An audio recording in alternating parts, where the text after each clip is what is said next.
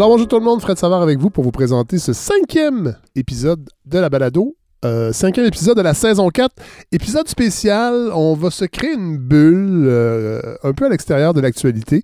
C'est un épisode que j'avais prévu de faire depuis au moins 2 ans avec le Conseil québécois du patrimoine vivant. Moi, vous savez, je suis un grand fan de trad, de musique trad, pas de toute la musique trad québécoise, mais de beaucoup de musique trad, pas seulement au Québec, mais ailleurs dans le monde. Là, on va se concentrer sur le Québec, évidemment, pour cet épisode spécial sur le patrimoine vivant. On le sait, dans l'actualité, le patrimoine bâti est beaucoup mis de l'avant, pour souvent de mauvaises raisons. On n'en parlera pas beaucoup dans cet épisode-là, bien qu'avec Stéphane La Roche, on va mentionner Stéphane La Roche, qui est le directeur général du Musée de la Civilisation, où a été enregistré cet épisode samedi dernier, à Québec. Mais l'épisode en tant que tel est consacré au patrimoine vivant. Vous allez voir, il va y avoir des intervenants du Conseil québécois du patrimoine vivant, entre autres Antoine Gauthier, Philippe Dubois. On va avoir des maîtres de tradition. Chaque année, le Conseil honore des maîtres de tradition pour garder ce savoir-là vivant. Alors, on aura une partie de ces maîtres de tradition-là. On va avoir des prestations également, entre autres avec Josianne Hébert du groupe Galant, tu perds ton temps, grande musicienne, accompagnatrice de Philippe B, de Pierre Lapointe, de plein d'autres gens. Donc, voilà, je suis content de... Je sais qu'il y en a qui, il y en a qui ont de l'urticaire quand on parle de patrimoine, de trad, entre autres. Je salue Larry, le réalisateur de balado. Mais je continue mon travail de défricher les esprits pour qu'on jette un regard différent sur le patrimoine vivant, sur la musique trad, mais pas seulement sur la musique trad, sur plein de facettes du patrimoine vivant. Alors cet épisode-là va servir à ça, entre autres. La semaine prochaine, on va revenir avec des épisodes un petit peu plus réguliers, mais il va en avoir d'autres comme ça dans la saison, des épisodes plus thématiques. J'ai envie de faire ça cette année. Alors j'ai pu organiser cet épisode-là avec le Conseil québécois du patrimoine vivant. Donc, je vous souhaite une excellente écoute. J'espère que vous allez apprécier. J'ai hâte d'avoir vos commentaires, c'est certain. Alors, voilà, je vous laisse avec tout ce beau monde à Québec, au Musée de la Civilisation. Bonne écoute.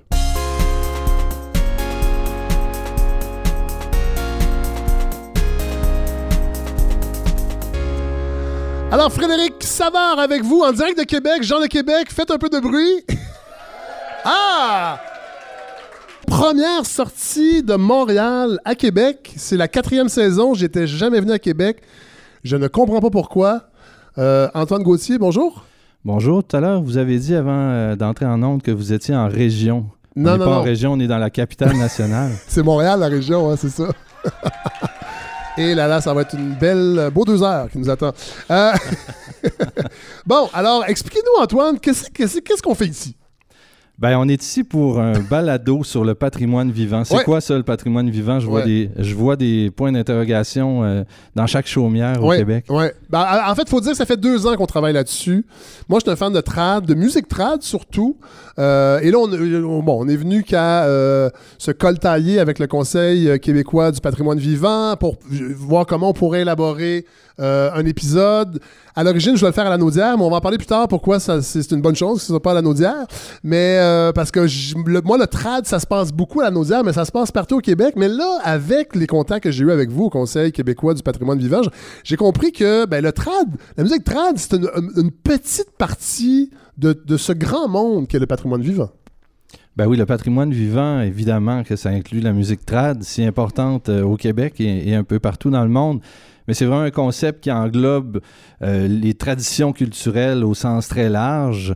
Donc, selon la définition de l'UNESCO, parce qu'il y a une convention là-dessus. Oui, parlez-nous de ça, c'est important quand même. C'est des pratiques culturelles, grosso modo, là, des pratiques culturelles qui sont transmises de génération en génération. Ouais. Ça veut dire quoi? Ben, ça inclut notamment les traditions orales, les traditions gestuelles, tout ce qui est un petit peu à côté de l'industriel ou de l'institutionnel, si on veut, là. Ouais. Ben oui, l'UNESCO, il y a une convention là-dessus depuis 2003. Ouais. Non content d'avoir une convention sur le patrimoine bâti de 1972 qui protège davantage les bâtiments, les objets. On va en parler tantôt, bien sûr. Ben là, il y a une convention depuis 2003 qui s'appelle la Convention pour la sauvegarde du patrimoine culturel immatériel. Ouais. Je vous dis tout de suite, là, vous n'êtes pas les seuls à la maison et dans la salle de trouver que c'est un drôle de nom. patrimoine immatériel. Moi, sincèrement, je trouve ça beau. Je trouve qu'il y a quelque chose de poétique. Ben, vous êtes à peu près le seul à trouver ça beau. Bon. Ça va être un drôle de 2 heures. Il y a quelqu'un d'original. Notre animateur est original. Non, mais c'est parce que l'Halloween approche, il y a quelque chose de fantomatique avec ça. T'sais. Oui. Mais parlez-nous de vous avant, parce que là, vous êtes à la tête du Conseil québécois du patrimoine vivant depuis 2009. Exactement. Voilà. Je suis directeur général du Conseil québécois du patrimoine vivant, qui est un organisme de regroupement national soutenu par le ministère de la Culture du Québec, notamment. Et on a pour vocation de regrouper des individus, des organismes dans le domaine des cultures traditionnelles au sens très large. Donc, les gens au CA représentent un paquet de secteurs, que ce soit le conte traditionnel, la danse traditionnelle, la musique, les traditions autochtones, l'artisanat traditionnel, etc., etc. Donc, et on réagit à des projets de loi, des politiques culturelles municipales. On est présent pour... défendre l'intérêt du secteur du patrimoine vivant peu partout. Et vous, personnellement, vous avez une formation, je trouve ça intéressant quand même, parce que vous avez une formation aux études internationales de l'Université Laval, donc droit, économie, sciences politiques, mais aussi une maîtrise en philosophie. Oui, exactement. Puis en quoi c'est intéressant? On dirait que je vous surprends. Ben, je trouve que d'avoir une formation en philosophie, autre que d'enseigner, parce que souvent c'est ça en philo, hein? On étudie la philo pour après ça l'enseigner à des gens qui vont l'apprendre pour l'enseigner, ça fait comme une espèce de boucle la maïeutique socratique en circuit fermé et excusez-moi, votre profil m'intéresse, je suis désolé. Ben, ça me fait très plaisir. Ben oui, effectivement, mais la philosophie, c'est la réflexion sur l'ensemble de ce qui se passe dans la vie. Puis là, le patrimoine vivant en fait tout à fait partie, bien entendu. Mais c'est certain que cette formation-là est intéressante, notamment, la philosophie, le droit international que j'ai étudié et la macroéconomie sont très pratiques quand on traite avec les lois, par exemple, ou les traités internationaux. Ben là, une petite longueur d'avance là, sur la compréhension des mécanismes. Comment et avec votre formation en philosophie, vous pouvez vous reculer d'un pas et regarder ça de haut. C'est extraordinaire. Ben, moi, je voulais être prof, d'ailleurs, de philosophie. J'avais étudié pour ça. En philo, c'est ça. Que... On étudie pour devenir prof. Ben, parce que je suis également musicien, n'est-ce pas? Oui? Puis la grosse saison des musiciens, c'est l'été. Il y en a des musiciens dans la salle, vous le savez. Les festivals, c'est l'été. Donc, dans ma tête, ça allait me permettre de continuer ma carrière de musicien à plein temps l'été. Qu'est-ce que vous faites comme musicien? Violonneux. Vous êtes un violonneux, chanteur. Mais on ne vous en entendra pas jouer du violon aujourd'hui, on va en entendre d'autres. Non, c'est pas moi le maître de tradition. Il y en a des meilleurs que moi ici aujourd'hui. Bon, là, faisons, parce qu'évidemment, l'idée aussi d'enregistrer ici, c'était de faire un état des lieux du patrimoine vivant en 2021. Oui, exactement. Ben, on profite de l'occasion de le faire devant le public. D'abord, on est très, très content de vous voir dans la salle. Ça fait évidemment quelques temps qu'on est à distance, qu'on fait des réunions Zoom, qu'on fait des spectacles virtuels, qu'on fait des conférences, des ateliers, des formations sur le web. Puis là, on est vraiment très, très, très heureux de pouvoir rencontrer les gens, les maîtres de tradition vivantes qu'on a vus en ligne. Puis Fred Savard, on vous voit en vrai, on est content. Ça fait changement, hein? De la télévision. Vous offrez des formations professionnelles. Moi, je veux qu'on parle de ce volet-là parce que tantôt, avant d'enregistrer, évidemment, on allait manger, on a fraternisé avec certaines personnes et c'est venu rapidement sur le sujet, ça, la formation professionnelle, entre autres, chez des musiciens qui, normalement, ne jouent pas de trad. Vous offrez, entre autres, des formations professionnelles pour que ce savoir-là soit diffusé. Effectivement, on a tout un volet très important dans notre travail au Conseil québécois du patrimoine vivant qui est la formation professionnelle. C'est Christine Bricot qui mène de main de maître tout ce volet et beaucoup, beaucoup de formations en musique traditionnelle. C'est une musique qui est tradition orale, qui n'est pas enseignée beaucoup à l'école, voire pas du tout, ni au primaire, ni au secondaire, ni à l'université. C'est assez absent. Donc, nous, on a pris, la balle au bond et on s'est dit, on va faire des formations. Il existe des lieux de formation quand même. Il y a des camps estivaux de musique traditionnelle qui sont vraiment extraordinaires au Québec, notamment le camp de violon trad, de souche à oreille également. Ça existe. Mais ça reste sur une base volontaire. Effectivement, nos formations aussi sont une bonne volontaire. Mais ce que je veux dire, c'est que je donne l'exemple en Scandinavie, je crois que c'est la Norvège qui offre, en fait, qui oblige toute personne qui va chercher sa formation universitaire en musique d'avoir un cours sur la musique traditionnelle en Norvège. Effectivement. Mais c'est un modèle qu'on souhaiterait avoir ici. Oui, tout à fait. C'est pas le cas dans tous les pays, mais il y a beaucoup de pays où effectivement la musique ou les musiques traditionnelles des lieux sont enseignées sous une forme ou une autre à l'école, ce qui n'est pas le cas ici encore. On espère que on espère que ça change, on espère que ça pénètre un peu davantage le cursus, évidemment. On y travaille. Justement, on fait des formations professionnelles pour les professeurs. Oui. Et d'ailleurs, vous avez créé le cours Trad 666. Bravo pour la dénomination de ce cours-là, parce que ça fait vraiment cours de cégep, entre autres, mais 666, Trad... Moi, en tout cas, j'ai mieux aimé ça que... On en parlera tantôt d'un autre terme. On va aller écouter un extrait, justement, de cette formation-là, puis on en parlera après. Cours Trad 666. 6 modules, 6 activités. Puis c'est quoi, déjà? Le Trad du Québec est empreinte d'une grande liberté et d'un sens de la fête unique au monde, comme ses habitants. Le plus simple des pas, lorsque je leur montre, à faire la podorythmie à quelqu'un, je sais pas, Michel, je leur explique, si, ta jambe forte, si, pieds les orteils, si, deuxième pied, plein pied, gars, on revient, premier pied, l'eau. Donc, ça, c'est la base pour devenir un podorythmiste.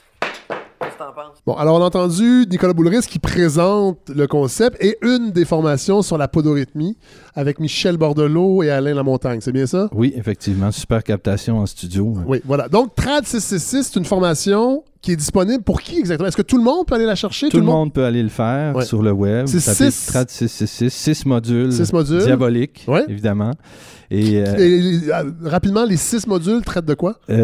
Grosso modo, il y a la percussion, il y a les pieds, il y a les instruments mélodiques, il y a l'accompagnement, il y a une portion plus historique, il y a des portions plus interactives, il y a des quiz, toutes sortes de jeux. C'est vraiment très intéressant de le faire. Là. Donc, les profs tout le monde peut le faire. Au primaire, secondaire, pourraient aller chercher ces modules-là et les présenter à leurs élèves. Ça a été fait spécifiquement pour ça. Là. Je dis que c'est ouvert à tous, mais ça a été fait spécifiquement pour que les professeurs qui ne savent pas nécessairement comment faire pour enseigner la musique traditionnelle au violon, à l'accordéon ou tous les instruments. On peut la jouer à tous les instruments, cette musique-là.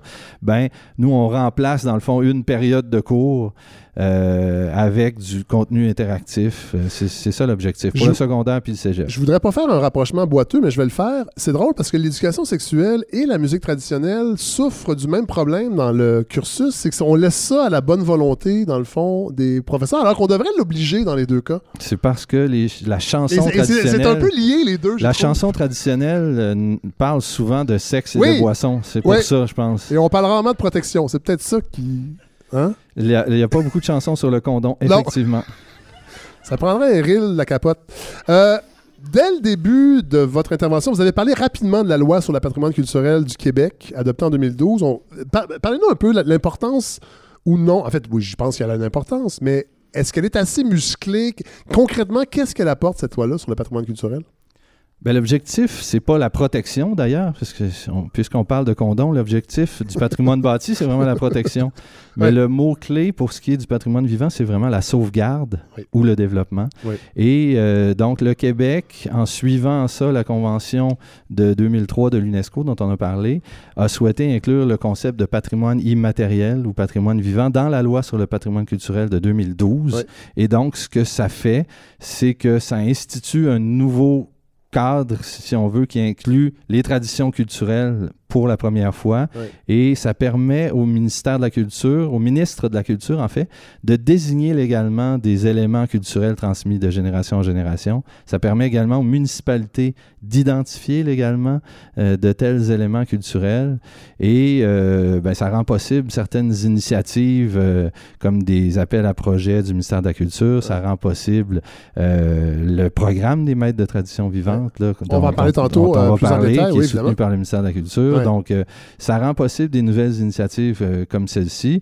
Et donc, jusqu'à présent, je crois qu'il y a à peu près 7 éléments qui ont été légalement désignés par le ministre. Là, le chant de gorge inuit, on a les traditions du temps des sucres, on a le fléché, la veillée de danse traditionnelle, le jeu et la fabrication de l'accordéon.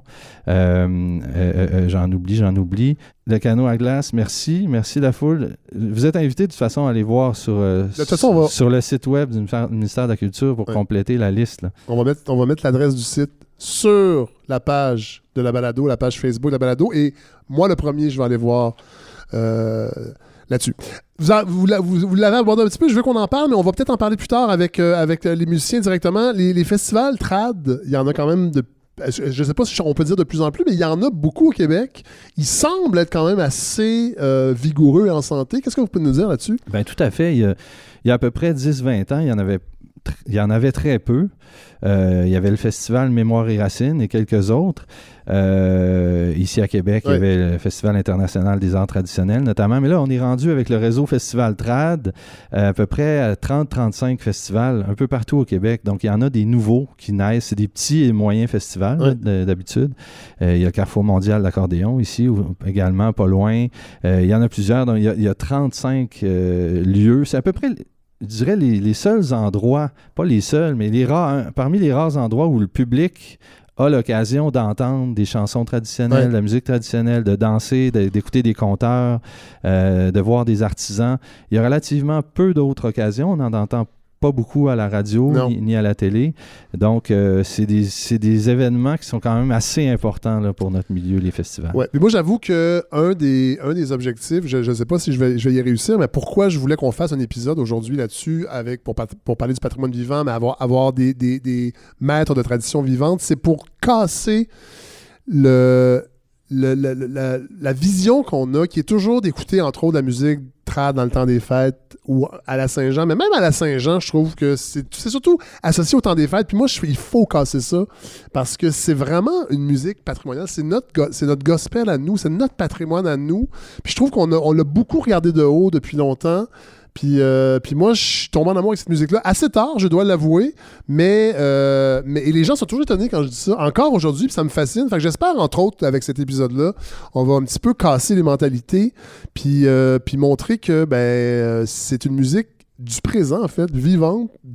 On le dit, patrimoine vivant, mais c'est une musique qui est vivante et c'est pas seulement une musique du passé qu'on écoute de temps en temps dans le temps des fêtes. D'ailleurs, je termine avec ça parce qu'après ça, on va aller parler des maîtres de tradition vivante. Le réseau des veillées de danse du Québec, parce que ça aussi, moi, j'étais allé à la veillée de l'avant-veille il y a plusieurs années. Ça a été une révélation de voir autant de jeunes, mais de tous les âges, mais beaucoup de jeunes, et de voir une énergie presque punk dans ces soirées-là. Parlez-nous un peu de ce réseau-là, des veillées de danse. Ben oui, effectivement, dans les veillées de danse, là, si vous avez jamais été dans une veillée de danse, il faut l'essayer. Totalement. Il y a quelque chose de très intéressant. Il y a quelque chose de la transe, en fait, qui s'installe parce que les musiciens jouent les mêmes airs de façon très répétitive, les pieds qui amènent un aspect répétitif, puis les figures, le swing permet qu'on tourne très rapidement, puis ça fait un petit peu l'effet comme les derviches tourneurs. Totalement! On tombe un peu en transe avec ça, puis collectivement,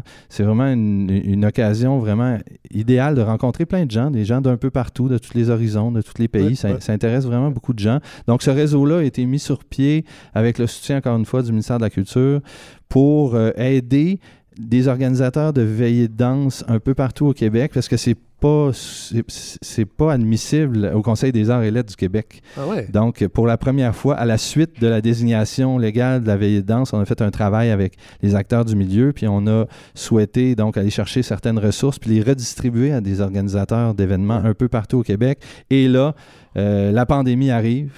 À peu près le lendemain qu'on a fait notre jury. Puis là, on s'est entendu que c'est la dernière affaire qu'on va pouvoir faire juste après licher un laboratoire à Wuhan en Chine. Parce que, évidemment, on se touche, on se sue dessus. Totalement. C'est très physique. Oui. Bon. Antoine Gauthier, merci d'être là. Vous allez rester avec moi. Vous allez être mon bras droit pour le reste de l'épisode. Parce que là, on a parlé un peu tantôt. J'ai envie qu'on aille à la rencontre des maîtres de tradition vivante. On va expliquer un peu mieux c'est quoi ce programme-là parce qu'il est plutôt récent. Et on va aller entendre, écouter des maîtres de tradition vivante. Merci, Antoine. Plaisir.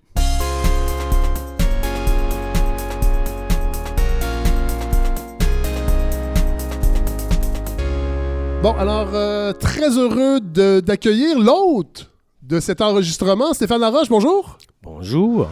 Il faut parler du patrimoine vivant. Bon, on a tantôt avec Antoine, on a bien défini qu'est-ce que le patrimoine vivant, mais qu'est-ce que ça modifie pour votre travail de directeur général du Musée de la Civilisation à Québec. Comment on fait, en fait, pour l'intégrer dans une vision muséale?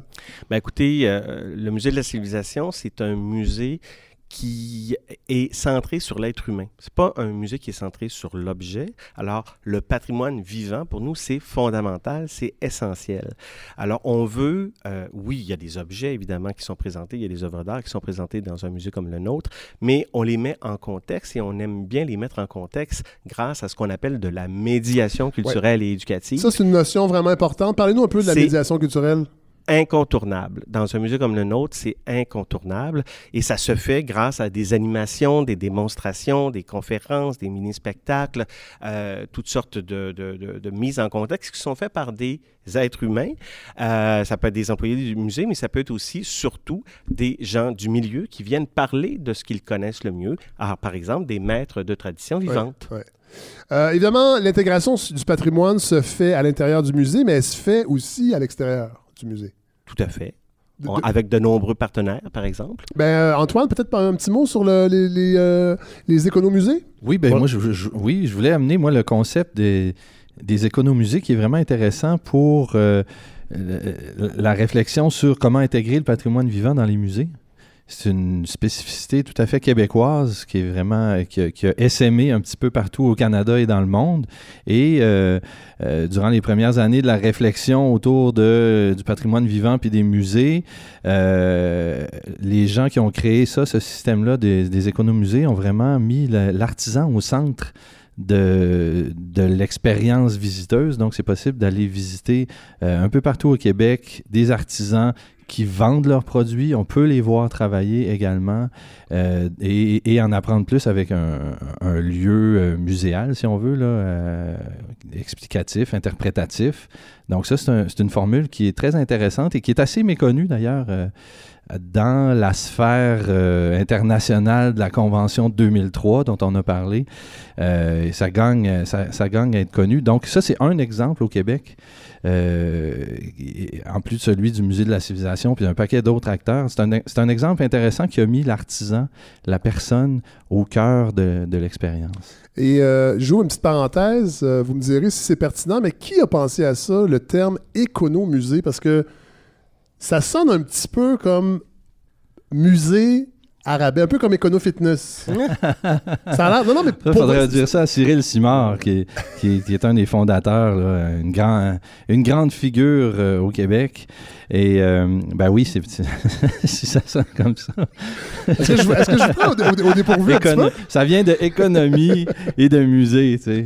L'objectif, je pense pas que c'est écono-fitness, mais je pense qu'on peut faire quand même de l'exercice en allant voir les artisans. Ouais, j'ajouterais juste une petite nuance. Alors, il y a des écomusées qui existent aussi. Oui, alors, voilà. Des musées qui traitent de leur milieu, comme dans l'écologie. Écono, la nuance que Cyril Simard faisait et ferait encore sûrement, c'est que là, on ajoute une dimension un peu économique puisque il y a une vente de produits qui sont réalisés sur place dans le lieu. Ouais. Alors, c'est pas juste de la démonstration pour le plaisir de démontrer, c'est un lieu qui produit des choses qui ensuite servent et dont les gens peuvent acheter. Et c'est ça, c'est formidable.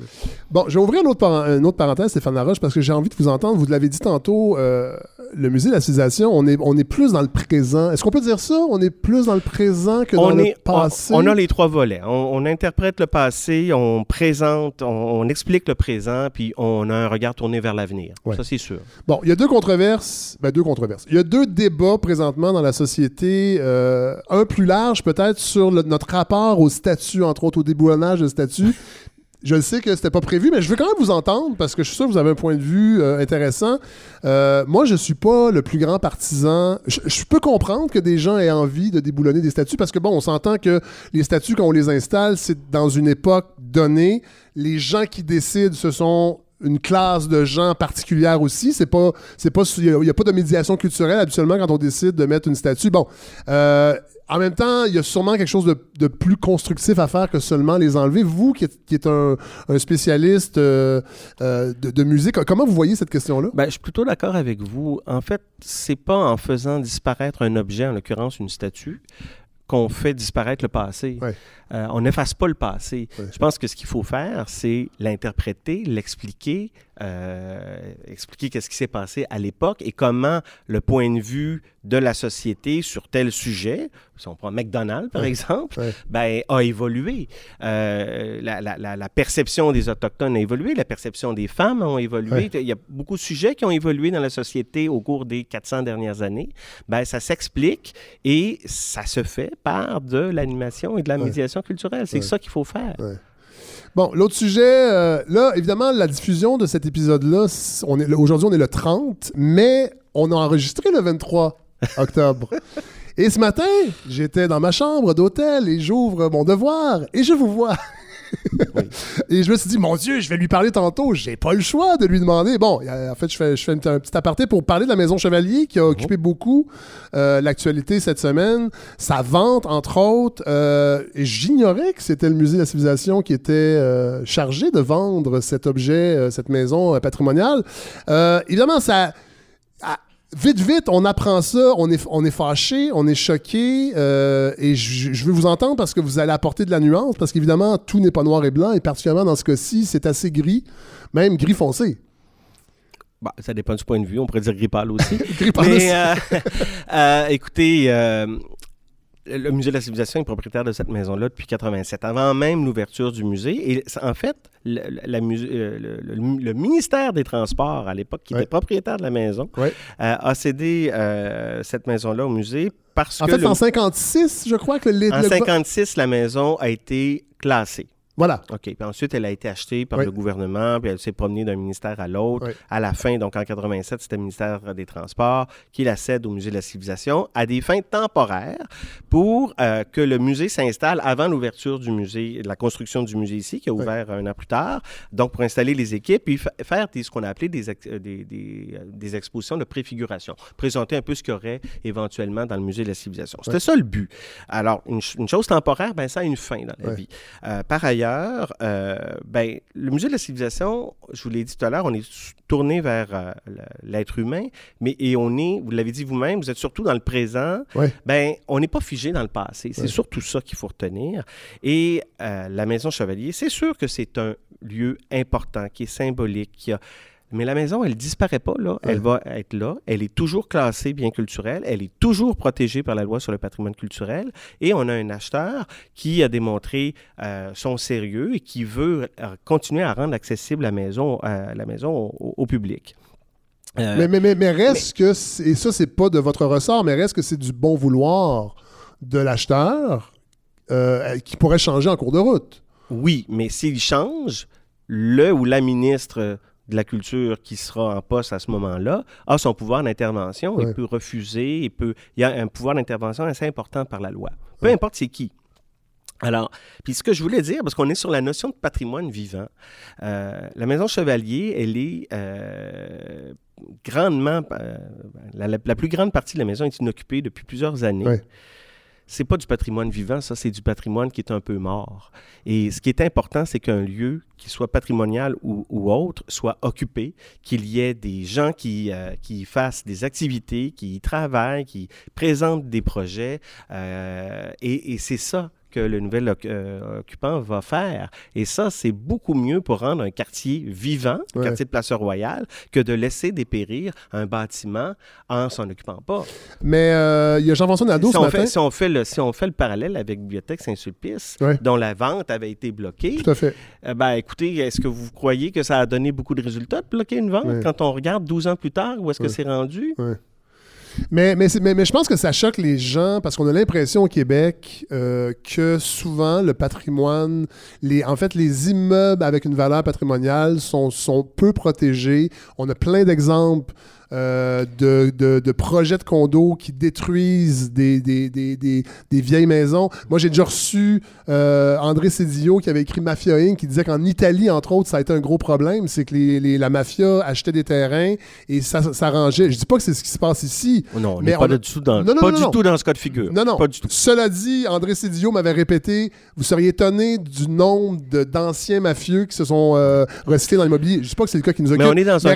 on a l'impression que notre rapport rapport au Québec avec le bâti est problématique. On est dans un contexte totalement différent. C'est un bien classé dans un arrondissement classé. Ouais. Alors, il n'y a pas de risque par rapport à ça.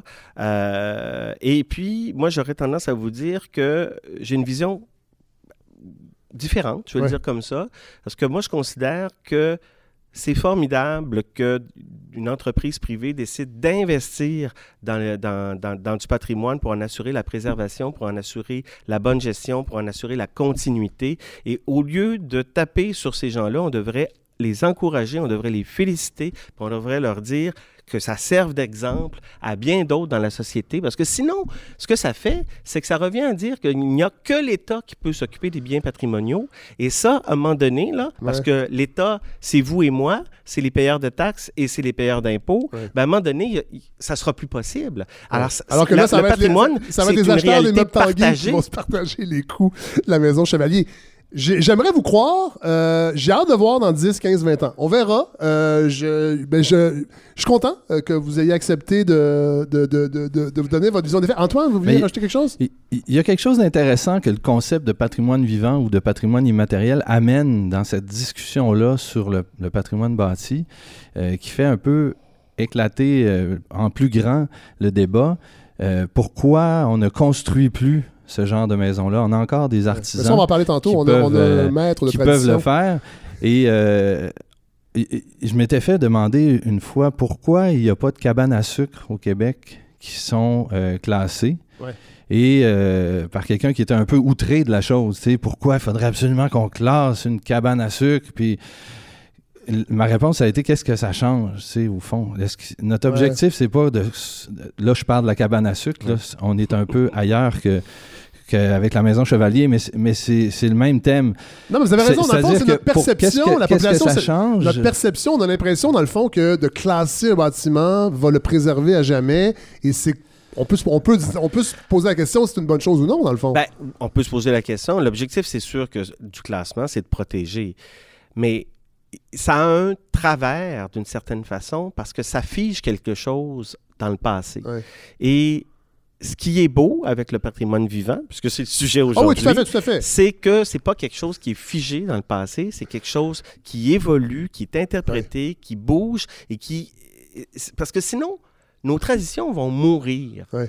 Alors, est-ce qu'on veut que toutes nos traditions meurent? Je ne pense pas, en tout cas certainement pas au musée. Nous, notre vision, c'est de faire en sorte qu'on ait quelque chose qui bouge dans le temps et qui soit toujours pertinent et d'actualité. On aime ça être dans l'actualité. Tout à fait. Et je pense que c'est beaucoup plus sain qu'une vision passéiste qui est simplement axé sur la contemplation. Ouais. La contemplation, c'est bien, c'est intéressant, mais je pense qu'on peut faire plus que ça pour avoir une société qui est vivante. C'est un peu la réponse qu'on avait aussi dans le cas des cabanes à sucre. L'objectif, c'est qu'il y ait encore des cabanes à sucre, mais plusieurs qui soient faites en bois, avec un évent en haut, qui ne soient pas nécessairement chauffées au mazout, pour que ça soit du développement durable. Il y a toute une réflexion autour de ça. Et qu'on ne charge pas un extra pour avoir du sirop d'érable sur la table au repas. J'ai déjà vu ça à une certaine époque. Stéphane La Roche, merci beaucoup de nous avoir expliqué votre... de nous accueillir ici, et de nous avoir... d'avoir fait face à la musique quand même. Mais vous avez raison, c'est le patrimoine vivant, le sujet de cet épisode aujourd'hui. Et peut-être que dans 20 ans, il sera vendu à des intérêts privés pour sa préservation. Merci, on s'en reparlera dans 20 ans. Je vous donne un rendez-vous. Dans 20 ans, je reviens volontiers. Volontiers. Il peut se passer bien des choses. Merci beaucoup. On espère qu'on sera toujours vivants, tous les deux. Oui, et qu'on ne sera pas juste du patrimoine. Merci.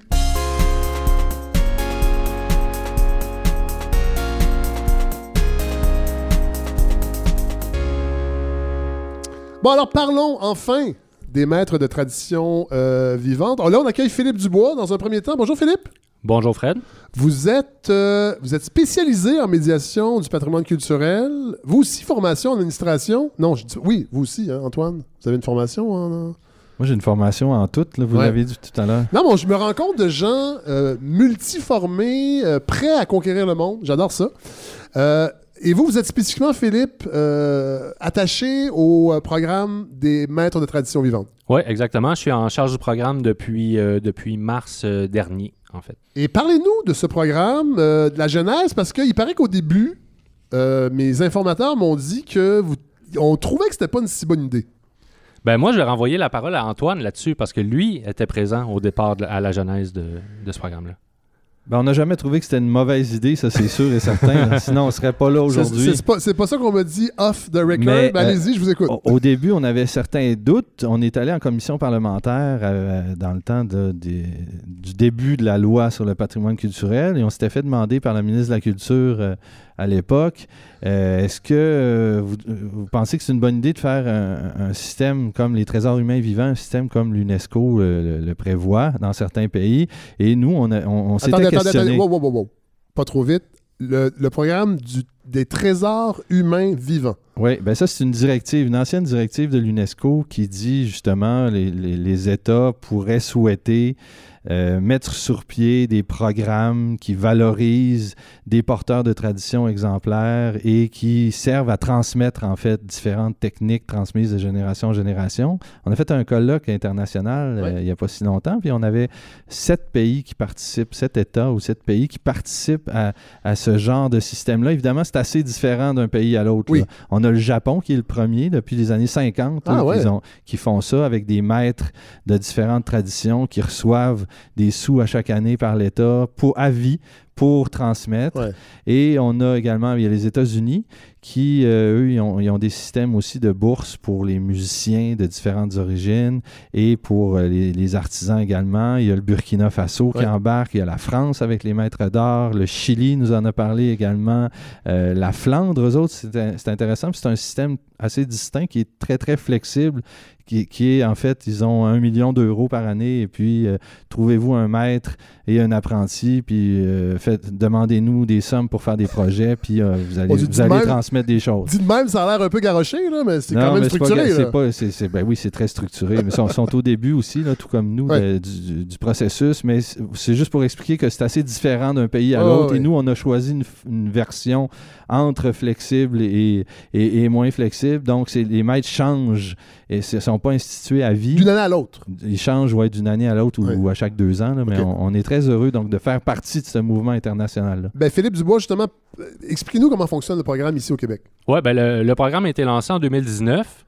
Puis l'idée, en fait, c'est de... Bon, ça fonctionne avec un appel de candidature. Donc, on reçoit des candidatures chaque année. Oui. Cette année, par exemple, on en a reçu une 40aine. Oui, puis, quand même. Puis de toutes les disciplines. Là, tantôt, on parlait de... Bon, ici, on a des maîtres qui sont musiciens, gigueurs, danse traditionnelle, savoir-faire les métiers traditionnels associés au bâtiment, par exemple, artisanat, tradition des Premières Nations. Donc, c'est très, très varié.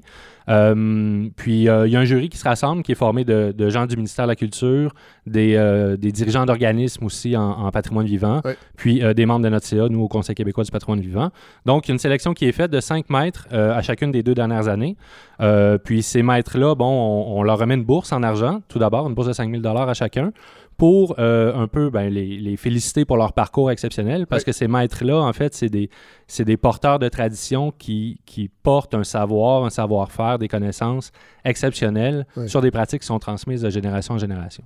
Donc, Donc, des pratiques, la plupart du temps, qui ne sont pas enseignées dans une institution en particulier. Pas nécessairement ou très peu, en fait. C'est pas des milieux où il y a des milliers et des milliers de praticiens là, en général. Donc, ces gens-là, ben, on leur offre la bourse pour les féliciter pour leur accomplissement, mais aussi pour les inciter à travailler avec nous à un projet qui est porteur, qui est structurant pour le milieu, qui va être axé sur la transmission. Puis, en parallèle de ce projet majeur-là avec lequel on collabore, ben, nous, on est là aussi pour les accompagner, bon, leur offrir une certaine visibilité, mais aussi créer des occasions où ils peuvent transmettre leurs pratiques. Des classes de maîtres, des formations, des conférences, des fois on fait des films documentaires, des choses comme ça. Bon, on va aller écouter un extrait et je veux après ça que vous nous parliez un peu de ce projet-là qui est vraiment, là les gens vont l'entendre, qui est, en tout cas, de ce que j'ai entendu, j'en sais pas beaucoup, là, c'est extraordinaire. Ouais.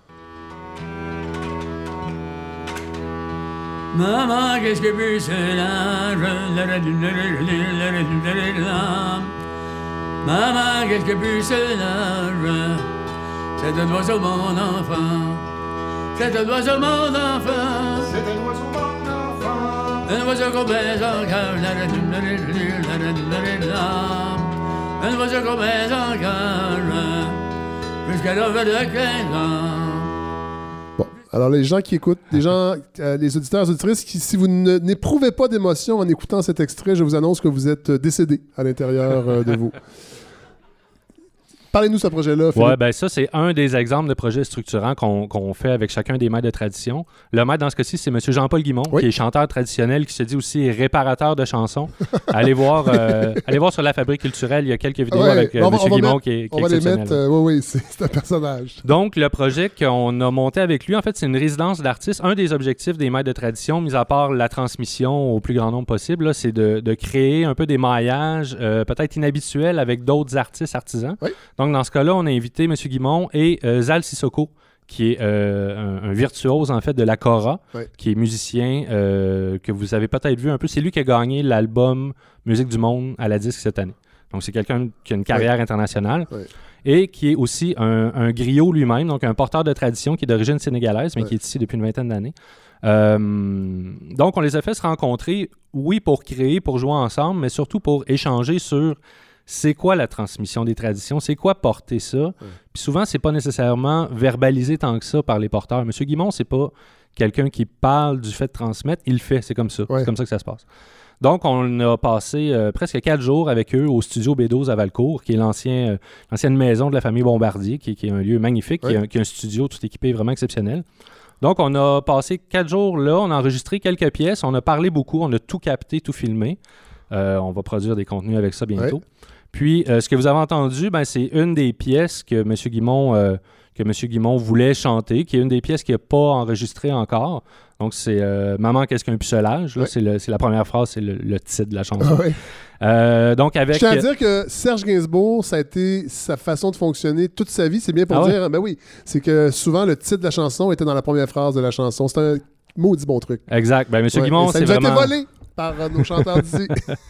Puis donc, c'est ça, il y a Zal Sissoko qui accompagne à la Cora, puis Nicolas Boulerice qui a passé la première journée avec nous. Nicolas Boulerice, qu'on a entendu un peu tantôt, qui est entre autres dans Le Vent du Nord, qui joue de la vielle à roue. Donc, il avait apporté sa vielle, puis on s'est dit, vielle, Cora, déjà, c'est sûr que ça va être exceptionnel. Puis avec la voix toute simple et un peu éraillée, il dit lui-même, Monsieur Guimond ne rajeunit pas, mais c'était exceptionnel. Mais c'est comme le bon vin, je pense. Absolument. C'est que ça se bonifie avec les années, puis il y a une espèce de fragilité et une force en même temps dans cette voix-là. Moi, à chaque fois que je l'entends, ça me touche beaucoup. Et vous l'avez dit tantôt, soit Antoine ou Philippe, la transmission, là, c'est le mot-clé. Hein. C'est que tout ça ne meurt pas, reste présent. C'est pour ça que le programme existe. C'est vraiment ça. C'est de, reconnaître, mais surtout travailler avec les maîtres, c'est des ambassadeurs culturels pour vraiment partager leur savoir puis au plus grand nombre, pas simplement dans des zones nichées. Donc, on va aller les découvrir tout de suite parce qu'on en a plusieurs avec nous. En fait, on peut dire la cuvée de 2021, je ne sais pas si le cuvée est le bon mot. Mais... On peut presque dire ça. Il y a M. Ouellet qui a été nommé en 2020. Oui, il est déjà là, on peut le saluer. Bonjour. Bonjour. Ça va bien, Raynald Ouellet? Très bien, très bien. Mais je ne commencerai pas avec vous, je vais commencer avec Antoine Pelletier. Merci. Il était assis à côté. Merci. Alors, Antoine Pelletier, bonjour. Vous êtes menuisier d'art? Oui, menuisier d'art. En fait, vous êtes maître de tradition, menuisier d'art, architecture et patrimoine. Parlez-nous de votre expertise. Qu'est-ce que vous faites dans la vie? Menuisier d'art, ça rentre dans la définition d'ébéniste aussi, à titre large. On fait de la création et de la reproduction d'éléments de boiserie sur la maison ancienne. Bon, donc vous êtes spécialisé en boiserie. Oui, c'est porte-fenêtres et ornements architecturaux. Et là, vous dites « on ». C'est quand même important parce que vous n'êtes pas seul et vous vous inscrivez dans une... c'est multigénérationnel. Oui. Moi, j'ai repris ébénisterie Pelletier et fils parce que je suis le fils du fils du fils et je travaille avec mon fils. Wow. Chaque 4e génération, je travaille avec la 5e. Vous êtes installé où? On est à Saint-Liboire présentement depuis 12-15 ans maintenant. Saint-Liboire qui est le Saint-Liboire pas très loin de Saint-Hyacinthe-Drummondville? Exactement. Voilà. Il y en a d'autres, je pense, au Québec, des Saint-Liboire. Ça se peut. Oui, on les salue. Donc, entreprise familiale depuis 1880? 1890. On a remonté jusque-là avec mon grand-père qui avait pris sa formation en filiale de le grand-père par ma grand-mère et ainsi de suite. Mon père a repris de mon grand-père. Moi, j'ai repris de mon père il y a maintenant 25 ans à peu près. Puis, quand ça se manifeste dans votre vie, est-ce que c'est très jeune, vous dites « moi j'ai envie de faire ça » ou comment ça… Parce qu'on parle de transmission, mais on peut pas l'imposer, cette transmission-là. Non, on peut pas l'imposer, puis ce geste-là, on ne sait pas quand il commence. J'ai rentré dans l'atelier de mon grand-père, j'ai commencé à travailler sans le savoir. Ah ouais. Parce que je voyais le geste se faire autour de moi et puis que j'arrivais de l'école puis qu'on me disait tu commences par juste être dans l'environnement, à voir les autres travailler, à passer le balai même. Ouais. Parce que, puis à un moment donné, viens prendre ton bout. Ouais. Puis tu prends ton bout, puis ainsi de suite. Puis après ça, tu prends la scie à ruban pour découper un petit bateau pour aller dans la piscine. Ouais. Puis c'est là que tu apprends à découper sur la scie à ruban. La scie à ruban est haute, la table est à la hauteur de tes yeux. Ouais. Puis avec les mains de ton grand-père qui manque deux doigts, fait qu'il dit de faire attention. Là, vous vous dites déjà lesquels que je vais perdre quand je vais être plus grand, les doigts, ça va être quelles mains. Est-ce que vous avez vos 10 doigts? Oui. Bravo! C'est pas pour rien que vous êtes maître de tradition vivante, vous avez vos 10 doigts. Et là, le fils prend la relève et ça se fait de la même façon. Est-ce que vous aviez une crainte que ça s'arrête à vous? Non, j'ai pas de crainte, mais j'ai une grande joie que ça continue. Ouais. Ouais. C'est sûr que ça s'inscrit dans la transmission, puis que ça... C'est là que ça se passe. Et là, j'ai envie de vous demander, c'était pas prévu, évidemment, mais comment vous trouvez collectivement au Québec, notre rapport, on en a parlé un peu tantôt avec Stéphane La Roche, mais notre rapport au patrimoine... Je sais que si on parle du patrimoine vivant, là, Antoine Gauthier, vous allez me dire, c'est pas ça le sujet, mais la balado porte mon nom, fait que c'est moi qui décide. Notre rapport collectif au patrimoine bâti... Parce que souvent, j'ai l'impression qu'on a deux attitudes. Soit qu'on s'en fout un peu, ou « Ah, c'est compliqué, j'ai pas envie de... Il y a plusieurs règlements à respecter. » Bon, selon vous, notre rapport, est-ce qu'il est sain au patrimoine bâti au Québec? Il est complexe, minimalement. Là. Le patrimoine bâti, et puis tantôt, on parlait de l'usage. C'est là que je vais revenir aussi avec l'usage. Dans toutes les formes de patrimoine, il y a pérennité quand il y a un usage. Oui. Il ne faut pas que ça soit figé. Exactement. Ouais. Fait qu'il y a pérennité quand il y a un usage. Quand le métier est encore utilisé, il va y avoir pérennité du métier. Quand le bâtiment est encore utilisé, il va y avoir pérennité du bâtiment. Ça commence à être mieux compris et mieux employé. Ouais. Mais le patrimoine est souvent associé, dans le patrimoine bâti, est souvent associé aux projets très démonstratifs comme les projets religieux ou les projets de grande envergure. Ouais. Et c'est la même chose aussi dans l'immatériel. C'est des choses qui vont être très démonstratives. Ouais. Quand la majorité de notre patrimoine va être un patrimoine du quotidien dans lequel on s'inscrit à tous les jours. Ouais. Moi, si je fais du patrimoine du quotidien dans lequel vous marchez dans la rue et vous voyez des belles maisons une après l'autre, c'est ce qui crée votre émotion d'être bien présentement. Ouais. C'est la même chose dans chacun qui vont faire de la musique ou qui vont s'inscrire dans une esthétique. Ouais. On va souvent s'inscrire dans le patrimoine du quotidien et qui fait... C'est là l'usage aussi. Est-ce qu'il y a beaucoup de nouvelles maisons, de nouveaux bâtiments qui sont construits avec les techniques anciennes? Il y en a très peu. Pourquoi? Le coût sur le temps est très peu valorisé. On ne voit pas l'investissement sur le temps. Ouais, on voit l'investissement sur l'instantanéité de la chose. Ouais.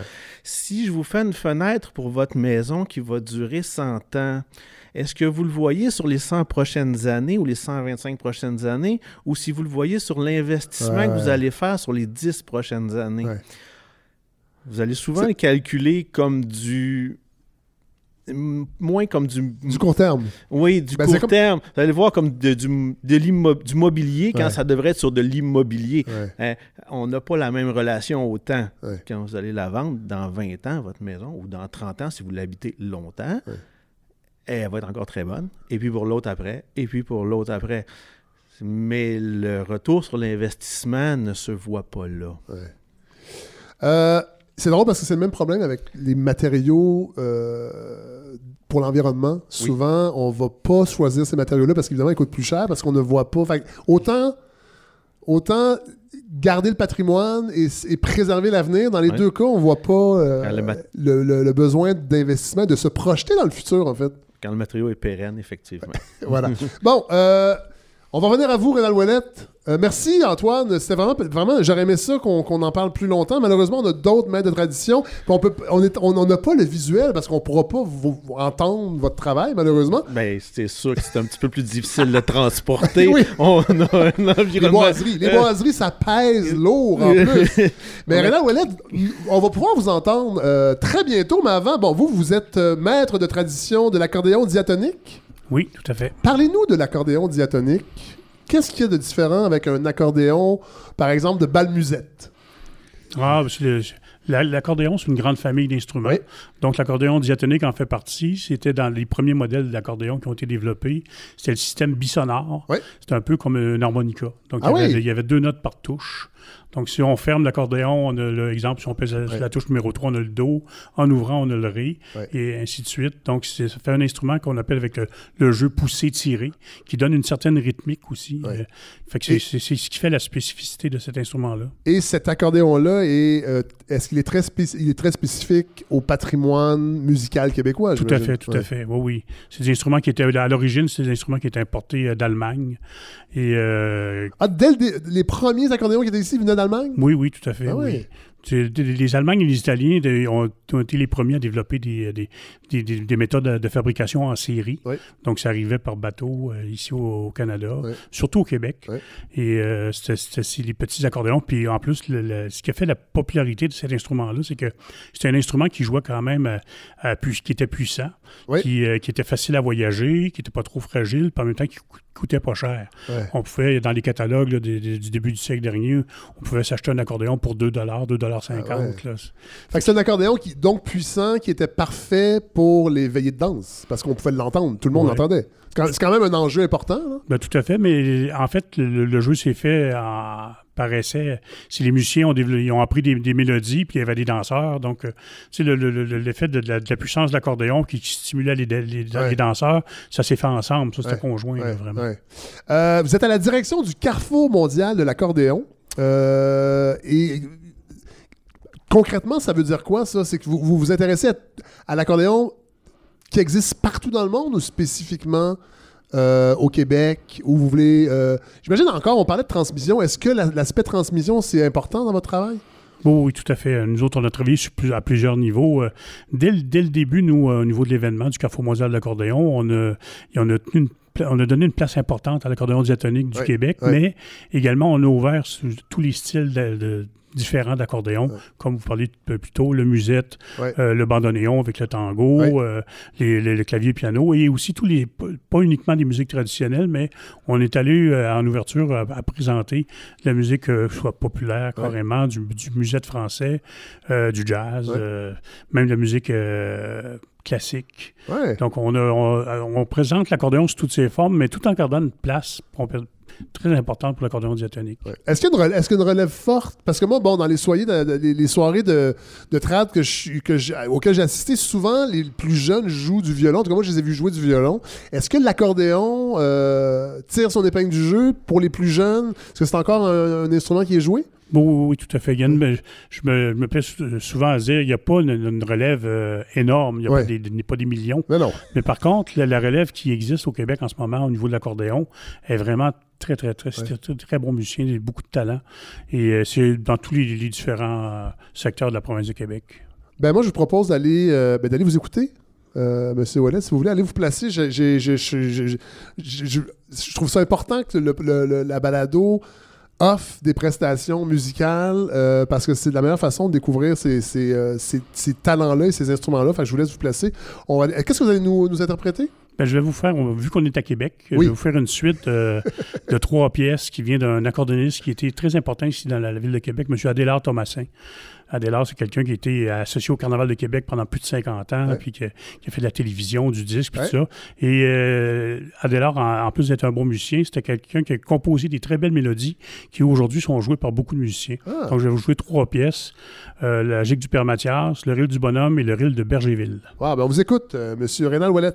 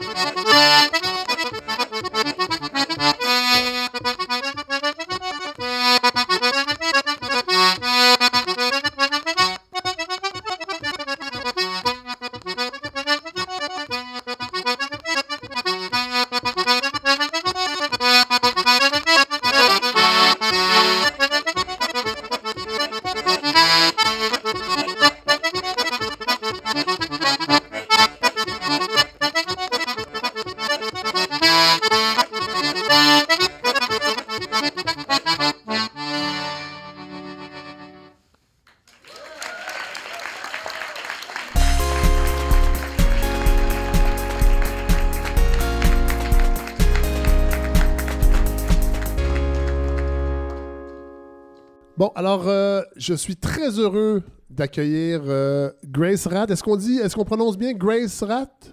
Oui. Je l'ai, voilà. Vous êtes artisane, passeuse culturelle anishinabé, issue de la communauté de Kitiganik. C'est où, oui. Ça? À Chitulac-Rapide, dans le secteur de l'Outaouais. Ah oui, d'accord. Vous êtes, en fait, vous pratiquez plusieurs, je dirais artisanat, mais j'aime pas le mot, mais bien, je pourrais le dire comme ça. Vous êtes, en fait, on vous décrit comme réservoir vivant de connaissances traditionnelles. Vous pratiquez le tannage des peaux. Oui. Préparation des fourrures. Oui. Confection de mocassins. Oui. Artisanat ancien. Oui. Bon, là, j'avoue, moi, j'ai un petit bébé de 6 mois et demi à la maison et j'ai vu que vous faisiez des porte-bébés. Ouais. Ça, j'avoue que ça m'intéresserait, entre autres. Bijoux, outils, jouets et médecine traditionnelle, ouais, que vous avez appris au contact de votre cocoum. Oui, c'est ça. Mais depuis tantôt, on parle de transmission des connaissances. C'est un peu ça, le patrimoine vivant, l'idée. Et ça, je pense que ça vous anime beaucoup. C'est quelque chose qui est important pour vous de transmettre? Oui, c'est très important. Et vous le faites comment? Je parle pas beaucoup comme toi. Moi, le problème, c'est que je parle beaucoup trop vite, je le sais. Vous faites de l'apprentissage immersif? Oui, c'est plus des démonstrations techniques en algonquin, à ma langage. La plupart du temps, quand je fais des ateliers, c'est plutôt de faire une démonstration vite faite, puis ils vont le faire. Ah ouais? Fait qu'immédiatement, ouais, on se lance. Oui. Puis, est-ce que les gens répondent bien? Est-ce que les gens... comment on fait? Est-ce que n'importe qui peut aller vous voir? Comment ça s'articule? Comment on fait? N'importe qui peut me voir. Chose importante dans votre pratique, c'est l'observation, ouais, et l'écoute, la langue, parce que la langue aussi, la transmission de la langue, c'est important. Oui, c'est très important parce que les jeunes commencent à le perdre. Ouais. Puis c'est ça que je veux faire. C'est quoi le mot encore? Dites-le dans votre langue, ça va être parfait. Non. Non. Le français, là, ça ne revient pas. Non, mais je suis sérieux, dites-le dans votre langue. Voilà, c'est de l'observation, c'est de l'apprentissage immersif. Qu'est-ce que ça vous fait d'être porteuse de tradition vivante par le Conseil québécois du patrimoine? Est-ce que vous trouvez que c'est un geste? Je le sais, là, ça va être cliché. On parle beaucoup de réconciliation, mais est-ce que vous avez l'impression que ça participe à ça, au dialogue? Oui, c'est dans ma... Comment tu dis ça? Le chemin que je fais en ce moment. Puis le patrimoine, c'est juste comme un... Il était la bonne route où que je veux aller. Ah ouais. Fait que c'est en accord avec votre parcours de vie à vous. Oui. Ben merci d'être venu. Malheureusement, encore une fois, là on est devant des gens, on peut pas entendre ce que vous faites, mais on va mettre Antoine, j'imagine qu'on serait capable sur la page Facebook de la balado, ouais, de mettre des liens pour que les gens puissent voir ce que Mme Ratt... On va mettre des liens, tout à fait, puis ouais, on va inviter aussi les gens à suivre ce que Mme Ratt va faire durant l'année comme projet avec le concept de maître de tradition vivante. Oui, ouais. Mais merci beaucoup d'avoir été là. Puis vous nous avez offert un peu de votre langue. Moi le côté immersif, je trouve ça super important. Puis on le fait pas souvent. Moi, je le fais pas souvent ici à la balado. Alors, c'est vraiment apprécié, Grace Ratt. Merci beaucoup, beaucoup. Et à côté de vous, il y a Liette Remon. Bonjour. Bonjour. Et Normand Legault. Bonjour. Il faut parler devant le micro, Normand. Je sais que tu es habitué de faire aller vos souliers, mais là, il faut se faire aller la bouche devant le micro. On veut vous entendre. Liette Remon, vous êtes maître de tradition vivante en violon traditionnel? C'est bien ça? C'est bien ça. Bon, oui, c'est bien ça. On veut vous entendre. Je l'affirme haut et fort. Bon, voilà. Vous avez étudié d'abord le violon et la clarinette à Rimouski? Oui. En fait, moi, je viens d'une famille... Mon père était violonneux. Oui. Puis lui, il tenait ça de ses grands-parents, de sa mère turluteuse, puis de sa grand-mère violonneuse et son grand-père. Ouais. Donc, puis chez nous, ben, il y avait... En Gaspésie, il y avait beaucoup de musique, beaucoup... Pas seulement à Noël, voilà. Il y en avait à chaque semaine. Ah, ça, j'aime ça. À chaque semaine, ça, la maison était pleine, la maison se ramassait chez le violonneux qui avait... Ma mère, qui était une cuisinière, une bonne cuisinière, ça fait que la maison était pleine de monde tout le temps, de parenté, parce que les familles étaient grosses. Oui. Bref, ça fait que moi, j'ai été élevée là-dedans. Et quand c'est venu le temps d'aller à l'école, au cégep, bien là, moi, je voulais m'en aller en musique, c'est sûr. Mais comme j'étais trop vieille pour apprendre le violon dans une école, l'école la plus proche, c'était Rimouski, le conservatoire, bien, ils m'ont dit... Donc, la tradition classique, vous étiez déjà trop vieille? Pour le violon, il faut commencer ça à 3 ans et demi. Ouais. Mais là, tu sais, ils m'ont dit, en clarinette, ce serait parfait. Puis je jouais déjà de la flûte à bec, ça, bref. Ça fait que là, j'ai appris la clarinette. Mais un peu plus tard, ben, je suis allée faire un bac ici à Québec, là, en violon, en éducation musicale, puis c'est ça, en violon. Puis quand j'ai fini ça, ben, j'ai fermé mes livres. Puis là, ben, là, je suis retombée dans mes amours de musique traditionnelle. Oui, et là, vous êtes allée même... Au-delà de ça, c'est-à-dire que vous avez découvert de nouvelles familles musicales, entre autres avec l'ensemble Strada, Via Musique. Et là, vous avez développé aussi une expertise en musique ancienne, en musique médiévale. Oui, oui. Ben, mais c'est pas automatique chez les gens du trad de bifurquer nécessairement vers la musique médiévale. C'est pas un automatisme. Bien, ça dépend de notre intérêt, mais ça dépend aussi des gens qu'on rencontre. Oui. C'est que j'ai rencontré des gens, puis là, musique du temps de la Nouvelle-France, ben tu sais, c'était comme des vieilles chansons... Ben oui. Traditionnelle. Ça fait que là, ils m'ont dit, ben là, ce serait le fun que tu aies une vielle, tu sais, parce que là, à un moment donné, ça en allait à de la musique médiévale. Ouais. Bon, ben, ça fait que je me suis fait une vielle, je me suis fait faire une vielle. Puis, de jouer avec ça, tu sais, comme en musique traditionnelle, on a les airs accordés en vielle. Ouais. Tu sais, en fait, moi, j'ai l'impression que je fais toujours la même affaire. Je joue de la musique. Ouais. C'est que ce soit médiéval ou oriental ou peu importe. Ouais. Puis je la fais toujours de la même façon, c'est-à-dire j'écoute, puis j'essaie d'imiter. Ouais. Fait que c'est ça, médiéval, c'est le même cheminement, je dirais. Mais comme tous les maîtres de tradition vivante, vous avez un souci de transmettre, de préserver, de transmettre. Vous avez publié 2 recueils? Oui, ben en fait, j'ai fait 2 disques, un petit air de famille, puis Comté de Gaspé-Sud, qui prenait les airs de la famille. Puis... avec la pandémie, ce que j'ai fait, ben, j'avais plein de bobines dans le garde-robe que mon père il avait enregistrées parce qu'il enregistrait les parties, il enregistrait puis tout ça. Wow. Ça fait, et beaucoup de cassettes aussi. Ça fait que j'ai passé 1 an et demi à numériser, à transcrire, à identifier ça. Puis avec le projet de maître de tradition, ben, ce que je veux faire, c'est rendre ce répertoire-là disponible aux gens. Ouais. Donc, de faire un site web, de le déposer au CQPV ou à l'Université Laval. Ça, c'est en cours de route, là, ça, vous travaillez là-dessus. Oui. Bon. Et à votre gauche se trouve Normand Legault. Oui, salut. Autre maître de tradition vivante. Vous êtes maître de tradition vivante de la gigue et du call. Du call, de la danse ou de la gigue, c'est des ensembles qui se tiennent. Oui. C'est lié au rythme, au plaisir de danser puis d'accorder ce qu'on entend au niveau musical en mouvement puis en pulsation au sol. Alors, c'est un travail de composition au niveau de la gigue. Vous êtes chercheur, professeur, gigueur, chorégraphe. Ben, j'ai travaillé pour quelques troupes là, de danse contemporaine, par exemple. Est-ce que non, je sais pas, parce qu'habituellement chorégraphe, c'est soit au théâtre ou en danse contemporaine. Chorégraphe pour des ensembles folkloriques, orchestrer des mouvements, des visuels, en se fiant sur ce que la tradition a véhiculé depuis le temps, et puis intégrer ça dans des scénarios scéniques semi-professionnels. Ça fait 40 ans. Vous avez 40 ans d'expérience? Environ. Allons-y avec ça. Bon, je sais que ça ne vous rajeunit pas, mais vous avez commencé très, très jeune. Mais est-ce que vous voyez un changement? Tantôt, on a parlé avec Antoine Gauthier du circuit des soirées de call, de gigue, des soirées de danse. Est-ce que vous sentez un moment tournant dans les dernières années, un engouement. Moi, je le sens parce qu'il y a des gens que j'aurais jamais suspecté aller voir des soirées comme ça qu'ils font dans mon entourage.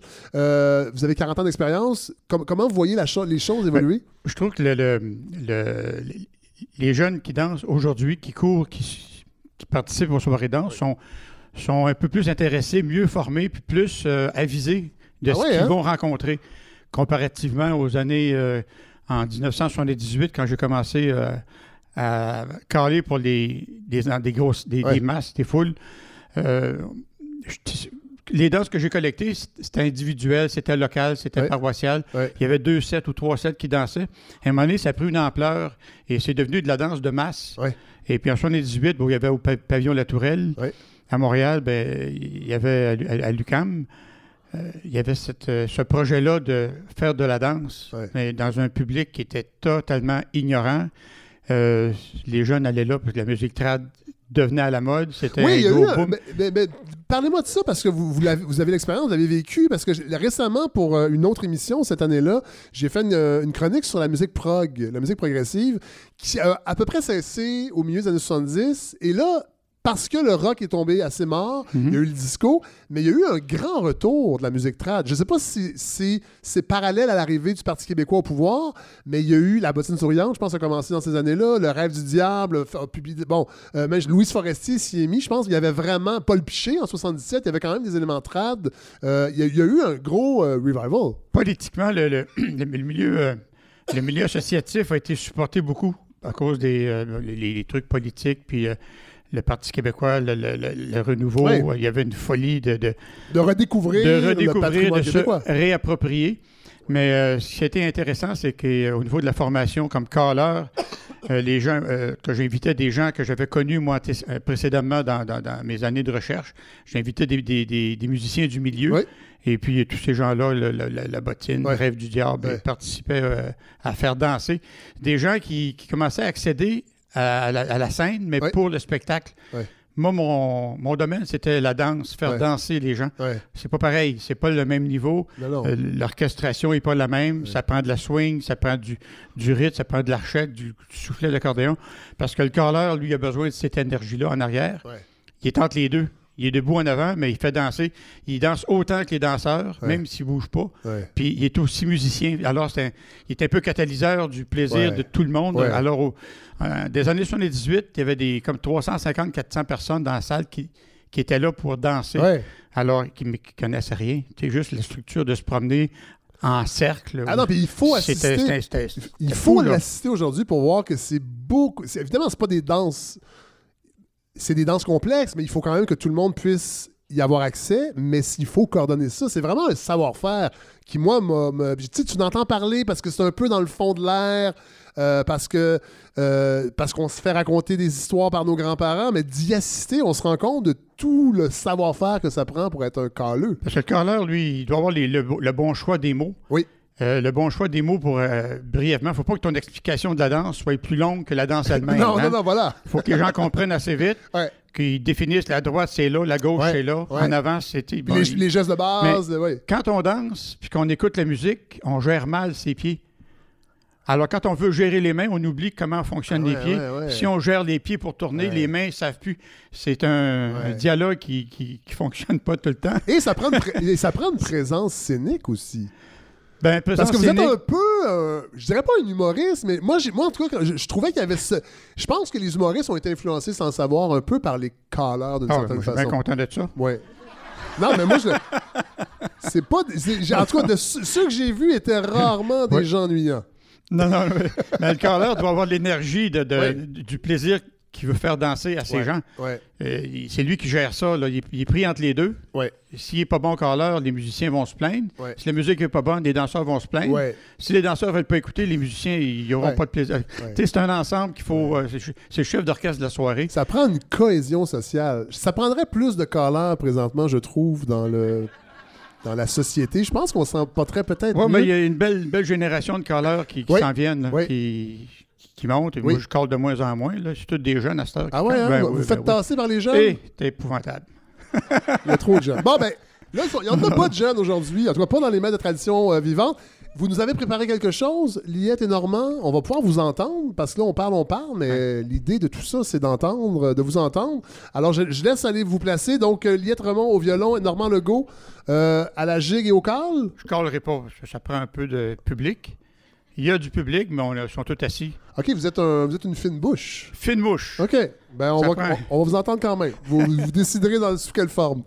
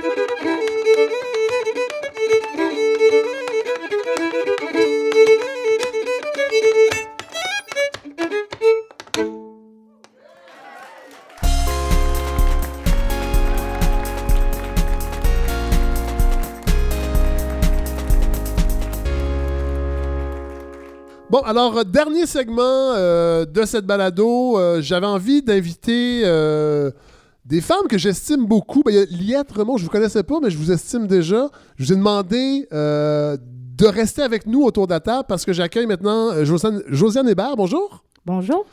Josianne, vous êtes musicienne professionnelle depuis plusieurs années. Moi, je vous ai connue dans Galant, tu perds ton temps. Sauf que quand je suis allé voir le spectacle, vous n'étiez pas là. Vous étiez en tournée pour Sainte-Carmen-la-Maine. Exactement. C'est ça, hein? Puis vous étiez... Là, non, je ne devrais pas dire ça, ça a l'air têteux. Vous étiez ma préférée quand j'écoutais les albums. Je disais, ah, tabarouette, t'es même pas là. Mais celle qui vous remplaçait est excellente. Vous avez tourné beaucoup avec Philippe Lapointe, entre autres. Pierre Lapointe, Philippe B. Oui. Ça, je mélangeais les noms. Oui. Michel Faubert, Isabelle Boulay. Mais vous êtes C'est le trad, en fait, qui est votre famille musicale principale. Ben oui, en fait, depuis que je suis toute petite, ça a fait partie de ma vie. C'est ma grand-mère maternelle qui chantait beaucoup. Et quand elle a cassé maison, quand elle est partie de sa maison, oui, pour aller vivre en résidence, oui, elle m'a fait don des cahiers dans lesquels elle écrivait les paroles des chansons de son père, de son grand-père. Wow. Donc, elle avait toutes noté les chansons qu'elle connaissait. Oui. Puis souvent, quand elle cherchait, parce qu'on chantait beaucoup quand j'allais la voir, puis quand elle cherchait, il y avait des mots qu'elle se rappelait plus, ben là, elle allait dans son garde-robe. C'était un petit sac rose avec, oui, des belles fleurs dessus, puis dedans, il y avait ces fameux cahiers-là. Oui. Elle m'a donné ça quand elle a cassé maison, puis c'est quand même vers l'âge de 17-18 ans que j'ai eu le réflexe d'aller l'enregistrer parce qu'il y a beaucoup de mélodies là-dedans que je connaissais pas, ouais, des chansons que je connaissais pas. Malheureusement, j'ai pas pu tout enregistré, ouais, parce qu'elle est décédée quelques années plus tard. Elle avait plus beaucoup de voix ni beaucoup de mémoire, là, ouais, ça commençait à être... Mais c'est pas grave, c'est tellement précieux, puis suite à ça, oui, ça c'est mes premières amours, là, avec la musique traditionnelle, mais j'étais un peu seule de ma gang, quand même. Ouais, hein? Vous avez étudié en musique? Moi, j'ai étudié en musique, oui, j'ai étudié en piano classique. Et vous auriez aimé étudier le trad? Mais oui, c'est sûr. Mais ça n'existe pas. Non, ça n'existe pas. Mais maintenant, il y a un beau programme au Cégep de Joliette quand, ouais, même. On peut faire le DEC en musique traditionnelle. Mais, ouais, sinon, c'est ça. Moi, j'ai été confrontée à choisir entre le jazz ou le classique. Deux domaines, soit dit en passant, vraiment payants. Ah oui, le jazz au Québec, le jazz. Il y a des beaux chalets à s'acheter avec une, ouais, formation en jazz. Mais vous dites que votre grand-mère... Puis ça, je vais insister parce que, évidemment... On voit beaucoup des hommes, beaucoup en majorité, performer le trad, mais les gardiennes de la mémoire, les fameux cahiers, ce sont la plupart du temps des femmes, historiquement, qui ont rédigé les paroles des chansons, parce que souvent, c'était elles qui savaient écrire dans la famille. Rédiger, écrit, transcrit, dans le fond, pour s'en rappeler. Oui, il y a beaucoup de femmes qui ont fait ça. Puis souvent, les femmes se rappelaient beaucoup... soufflait les... Tu sais, quand on écoute des enregistrements d'archives, on entend souvent la femme qui va souffler les paroles à son mari. Ouais. Parce qu'il s'en rappelle plus, mais c'est lui qui a le follow spot.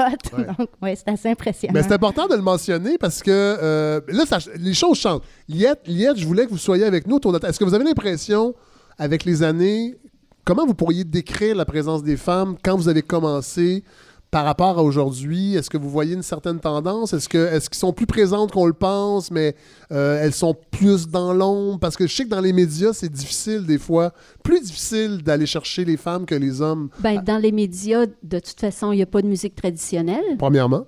Et les femmes, bien, il y a beaucoup de femmes qui font des musiciennes, des chanteuses, il y en a vraiment beaucoup. Ouais. Puis qui sont en avant. En tout cas, moi... Mais est-ce que vous avez l'impression qu'il y en a plus qu'il y a une certaine époque ou ça s'est toujours maintenu? Moi, j'ai l'impression qu'il y en a moins qu'on... Il y en a on en voit moins devant la scène. Je vais donner un exemple. Les Charbonniers de l'Enfer et Galant, tu perds ton temps. J'aimerais calculer... Puis je suis un grand fan des Charbonniers. Je veux pas les critiquer, là. Mais j'ai l'impression qu'on a beaucoup donné l'attention médiatique plus au Charbonnier qu'à Galant, tu perds ton temps. Et je serais pas étonné que ce soit le fait que vous étiez 5 filles au détriment du fait qu'il n'y avait pas de gars dans Galant. J'ai l'impression que ça a joué quand même. Oui, mais ça reste aussi... je sais pas, j'ai pas calculé, j'ai pas... Non, je sais, je veux pas faire de comparaison. Mais je dirais aussi que ça, l'attention médiatique dépend surtout de l'équipe de l'équipe de relations de presse en arrière de toi aussi, tu sais. Puis... Est-ce qu'il y a un intérêt plus grand pour les hommes que pour les femmes? Je n'oserais pas me prononcer là-dessus. Bien, vous ouvrez une belle porte, parce que là, on vient de l'entendre éternuer. C'est Geneviève Nadeau qui est à distance. Qui est peut-être allergique. Aussi. Qui est peut-être allergique à mes propos. Pas du tout. C'est très intéressant. Bon, Geneviève Nadeau, bonjour. Ben bonjour. Vous êtes à Saint-Antoine, sur Richelieu, présentement. Vous n'avez pas pu être avec nous, mais grâce à la technologie, on a fait ça toute l'année passée, d'ailleurs, à la balado, avoir des gens à distance. Je tenais à vous avoir. Vous êtes... Mais parlez-nous de vous un peu, là, parce que vous connaissez bien le milieu du trad, évidemment. Vous y œuvrez en tant qu'administratrice de la Compagnie du Nord, gérante d'artistes également. Parlez-nous un peu de votre travail. Ben oui, en fait, moi je suis dans l'industrie de la musique depuis plus de 25 ans. Oui. Dans le fond, mon métier, j'ai toujours dit que mon métier, c'était d'aimer la musique. Oui. Mon école de mon métier, ça a été de travailler à la radio au départ. Oui. Donc, dès le départ, pour moi, ça a été naturel de considérer que mon terrain de jeu, ça allait être la planète tout entière. Donc, c'est sûr qu'à la radio, ce que je faisais, j'étais recherchiste dans des émissions de musique traditionnelle, oui, dans une magnifique émission qui a été, qui a quand même été en ondes 18 ans, donc des musiques en mémoire. Non, ça a été vraiment une super école pour moi. Geneviève, il y a eu un petit glitch technique. Dans quelle émission? Des musiques en mémoire. OK. Qui était diffusée où?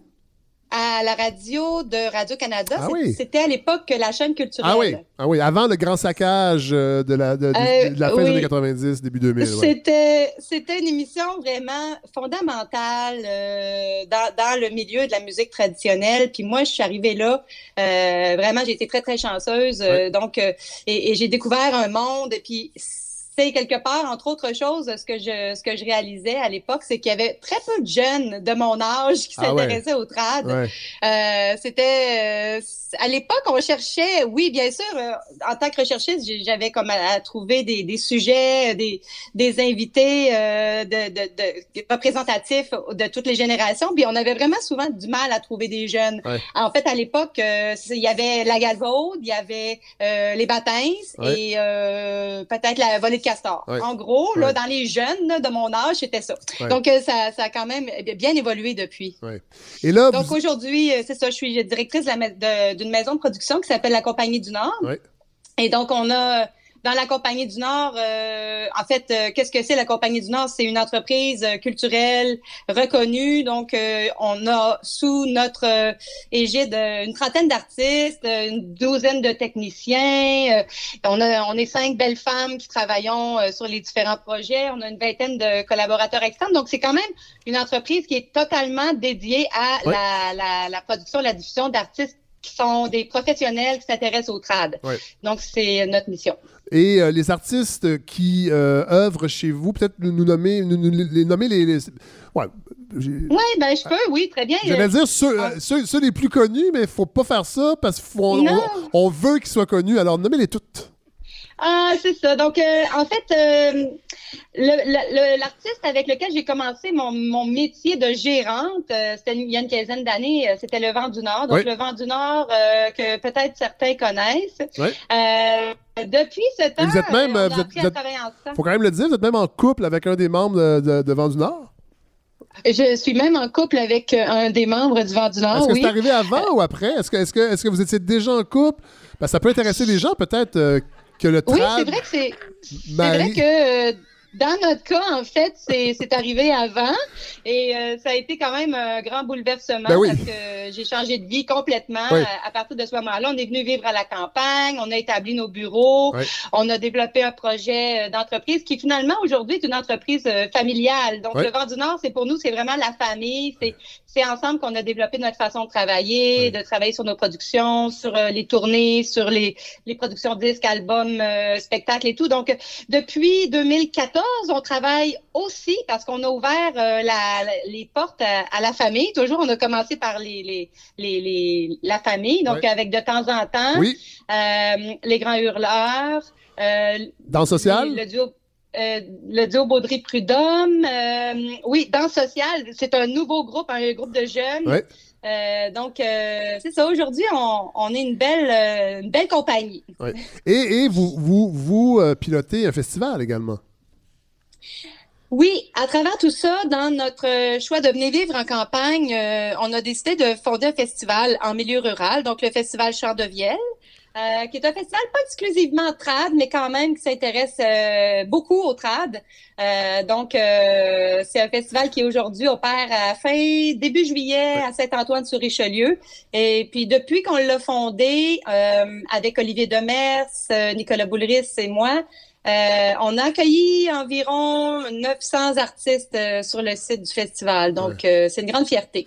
C'est drôle parce que vous dites que c'est pas uniquement trad. Il faut quand même le dire. Entre autres, Vent du Nord qui tourne énormément partout dans le monde, beaucoup plus qu'au Québec, ne serait-ce que même sur les routes et à la radio. Et quand Vent du Nord joue à l'extérieur, c'est considéré pas nécessairement comme du trad, c'est-à-dire c'est considéré un peu comme la grande famille du folk. Est-ce que c'est une erreur? Puis là, je peux peut-être m'adresser à Josianne aussi, ou même à Liette. Est-ce que ça met une stigmate un peu de parler de trad au détriment du folk?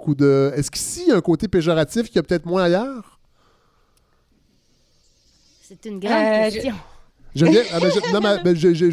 J'ai posé la question aux femmes qui sont ici, mais Geneviève, vous avez peut-être une première réponse, puis on entendra... Ben, je pense que c'est vraiment... Oui, en fait, la réponse est oui, clairement. Très rarement... évidemment, j'avais plusieurs volets à ma question. Oui, à quoi exactement, Geneviève? Oui, en fait, au fait que lorsque des artistes trad québécois sont à l'étranger, il y a peut-être moins de préjugés que lorsqu'ils sont ici. C'est vraiment débile. Québec. Je me permets de le dire, c'est débile. C'est débile. En fait, il y a toutes sortes de choses qui expliquent peut-être. De la même façon que nous, on va s'intéresser davantage à des artistes qui viennent de Cuba ou du Mali. Je veux dire, il y a une curiosité qui est peut-être exacerbée en ce moment, davantage ouverte sur le monde que sur notre propre histoire. En effet, c'est une difficulté dans le développement de nos projets. Puis tout à l'heure, vous parliez de ce que vous avez perçu, sur Galant, tu perds ton temps. Oui. C'est peut-être il y a toutes sortes d'éléments qui font qu'effectivement, c'est très difficile pour des projets trad de percer dans l'espace médiatique. Oui. Ouais. Ça, c'est un grave problème. Excuse-moi. Oui, j'avais posé la question. Surtout les médias, justement, parce que les gens sont là dans les festivals, les gens sont là dans les spectacles. Ouais. Avec Galant, tu perds ton temps, on a eu la chance de faire des salles de spectacle au Québec. Ouais. On est un des rares groupes, justement, qui a eu la chance de faire ça. Et les salles y étaient pleines. Oui. Les gens étaient au rendez-vous. Ouais. Le problème vient beaucoup des médias et de la méconnaissance de la plupart des gens qui ont des postes, des professeurs, des, ouais. Des gens qui pourraient avoir des belles tribunes, un bel impact. Et c'est souvent ces gens-là qui vont avoir un certain mépris. Ouais.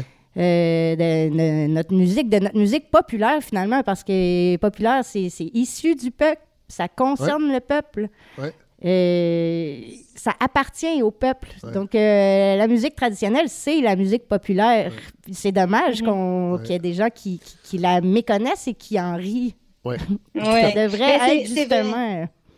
C'est vrai que l'exposition, puis Josianne, vous parlez, tu parles, on s'est pas dit si on se tutoyait, toi puis moi, dans la vie. On le dit tu. Bon. Le fait d'être exposé à une expérience de concert, de musique trad, puis je l'observe aussi avec nos groupes, Le Vent du Nord, quand ils vont en salle, ouais. c'est toujours plein. Ouais. Mais même si c'est la réalité, c'est que c'est pas encore assez étendu comme pratique. Ouais. Donc, les gens sont pas encore... Il y a encore beaucoup de travail d'éducation à faire. Ça, on a vraiment besoin des diffuseurs pour ça. Ouais. À la base, c'est un gros travail... de longue haleine. Ouais. Mais justement, je vais jouer le rôle de diffuseur. On va aller écouter un extrait d'une chanson de Galant, tu perds ton temps. Ô permettez, ô Vierge Sainte,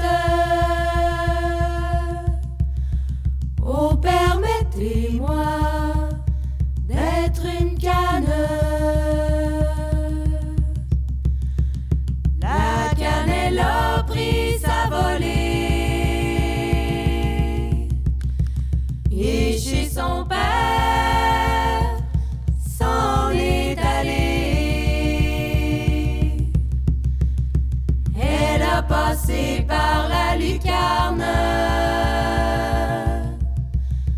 Dans un étang, elle s'est pivarde. On est pas loin du jazz, là, avec les dissonances dans les harmonies, quand même. Je voulais mettre cette chanson-là, Josianne Hébert, parce que, je l'ai dit au début de cet épisode-là, on associe beaucoup la musique trad au party de Noël. Et pour moi, une grande partie de ce répertoire-là, c'est notre gospel, en fait. Il y a quelque chose de spirituel. Et je trouve que La plus jolie des filles, qui est un extrait de votre deuxième album, qui est un album double, oui. qui s'appelait Galant, éponyme en fait, album éponyme. Galant, tu perds ton temps. Voilà, deux voilà. Je trouve, c'est en écoutant cet album-là et certaines complaintes du répertoire traditionnel, où je trouvais que on l'a notre gospel à nous là. Oui, on va retrouver des chansons qui s'éloignent beaucoup là, du côté festif qu'on est habitué d'entendre. Oui. Vous en avez, cela dit, dans le répertoire. Je ne vais pas dire qu'il n'y en a pas, là, mais c'est toujours celle-là qu'on entend. Mais c'est tellement plus riche. La complainte, mais c'est sûr que quand on est dans une ambiance de fête, on n'a pas... c'est un peu gênant de venir chanter une grosse complainte atroce qui va casser le party. Ça, c'est sûr. Les gens pourraient danser des slows en même temps. Là. Mais on a intérêt à découvrir ces chansons-là. Et moi, je les aborde beaucoup comme des faits divers, dans le fond. Ouais. Puis je pense que ces histoires-là... C'est des chroniques. Oui. Des chroniques de la vie quotidienne. Puis des histoires qui ont probablement été écrites, parce qu'on ne sait pas qui les a écrites, mais qui ont probablement été écrites au départ pour se souvenir de cette histoire-là, ouais. Des catastrophes naturelles, ouais. Comme La plus jolie des filles, si on écoute bien les paroles. Là, il y a une richesse de poésie assez incroyable dans ces chansons-là. La plus jolie des filles... Quand on porte attention aux paroles, nous, ce qu'on a conclu, parce que ça reste des métaphores, puis on ne peut pas être sûr. Il y a une interprétation. Et ça, c'est un plaisir quand on tombe dans le répertoire trad, c'est de décrypter. Parce qu'évidemment, on sent les interdits d'une certaine époque. On parle beaucoup, souvent quand ça a rapport à la sexualité, il y a plein de double sens. Et ça, c'est fascinant parce que c'est interprétatif. Et moi, je découvre encore des significations à des chansons que je pense connaître. Puis je trouve que c'est une richesse. Là. Il y a une polysémie, en fait, qui est vraiment intéressante. Donc, nous, on a choisi cette chanson-là parce que c'est une jeune fille qui se retrouve dans la maison du capitaine, puis finalement, a pris la Sainte Vierge de la sauver de là. Oui. Puis il y a des officiers qui arrivent. La Sainte Vierge exauce son vœu, elle réussit à s'envoler. Oui. Ça dit, les officiers ont tous couru, un pied chaussé et l'autre nu. Ils ont tiré 500 coups d'armes sans même pouvoir tuer la canne. Oui. Donc, si on y réfléchit bien, qu'est-ce que ça signifie? Nous, on l'a vu un peu comme un viol. Oui, bien oui. On peut l'aborder... Tout à fait. On peut en comprendre ce qu'on veut, mais nous, c'est ce qu'on a compris de cette chanson-là, et ouais. C'est pour ça qu'on a eu envie de la chanter aussi, ouais. Pour dénoncer des choses. Moi, quand j'ai découvert « Galant, tu perds ton temps », moi, j'avoue que dans la chanson trad, j'aime beaucoup les harmonies, parce que je trouve que c'est touchant. C'est vraiment... Il y a une émotion forte, surtout en spectacle. J'ai découvert le Charbonnier en premier, puis après ça, j'ai découvert « Galant, tu perds ton temps », mais le répertoire... Et c'est pour ça que je suis content qu'on se parle, parce que ça fait longtemps que je vais me poser la question, comment vous constituez votre répertoire? Parce que ça reste... il y a un regard féministe quand même dans le répertoire. Moi, je trouve, en tout cas, dans le choix des chansons, on est beaucoup... Tu sais, on parle de la présence des femmes, mais là, on a un point de vue féminin. C'est sûr qu'avec Galant, c'était un peu le but aussi, parce que... D'où l'idée aussi du dernier disque qu'on a fait, parce que la plupart des chansons étaient endisquées par des hommes, oui. Mais c'était souvent des chansons à caractère féminin qu'on oui. entendait par oui. des hommes, dans le oui. fond. Oui, oui. C'est l'idée d'avoir fondé Galant, tu perds ton temps aussi, c'était de se réapproprier le répertoire féminin, oui. Puis que ce soit des femmes qui chantent des chansons de femmes, finalement, oui. Qu'on puisse raconter nos propres histoires. Tout à fait. Donc, on a fouillé beaucoup, c'est ça, dans les recueils de chansons, en oui. écoutant les archives. Puis là, le dernier disque de Galant, on a décidé d'aller chercher des chansons de femmes qui avaient déjà été endisquées par des hommes. Ça, c'est Nous irons danser? Oui, exactement. Qui est paru en 2016. Voilà. Donc, dernier. On a demandé la permission au groupe en question oui. qui les avait enregistrés. Oui. On fait d'ailleurs une chanson qui se retrouve sur un disque des chauffeurs à pied dans lequel Antoine joue. Oui. C'est ça. On est allé piger des chansons un peu partout qu'on avait déjà entendues. Et là, on a fait... complètement de nouveaux arrangements aussi oui. pour aborder les chansons différemment. Bon, là, on parle. Geneviève, vous êtes encore avec nous? Oui. OK. Je vais juste m'en assurer. Josianne nous avait amené un instrument particulier. Parlez-nous un peu, parce que là, vous allez interpréter une chanson, je suis très heureux de ça, sur un instrument qu'on connaît le mot, mais qu'on a peu vu. Oui, c'est un harmonium. Oui. En fait, celui-là il est particulier parce qu'il est portatif, donc il se replie sur lui-même. On peut le transporter. Un harmonium, c'est comme un orgue à pédale, dans le fond.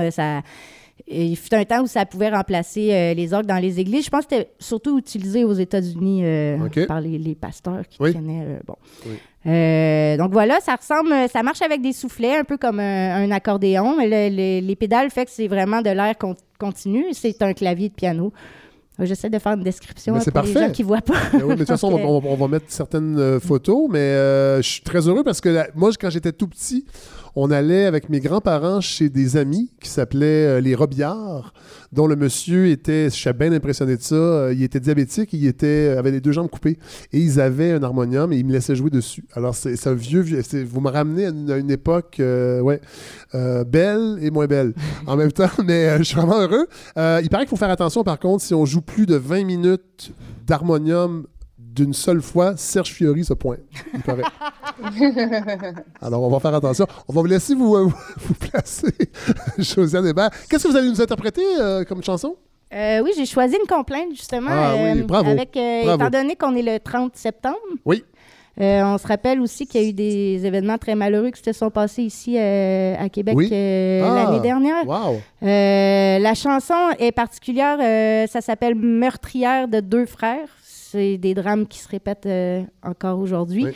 Ce qui est vraiment spécial avec cette chanson-là, c'est que c'est vraiment le point de vue de la femme qui a commis les crimes. Donc, elle a été écrite au jeu. Wow! Voilà. Ça fait du bien. Les femmes qui commettent des crimes, il y a comme une équité, là. Ça peut être intéressant. C'est pas tant la parité.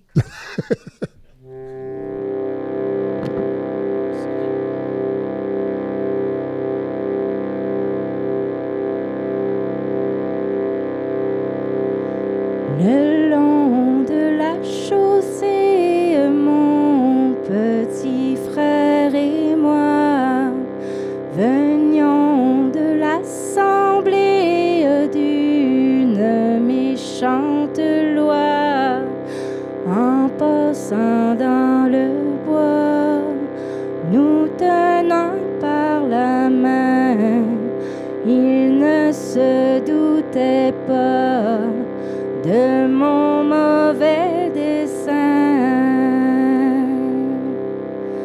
Une grande rivière nous a fallu passer.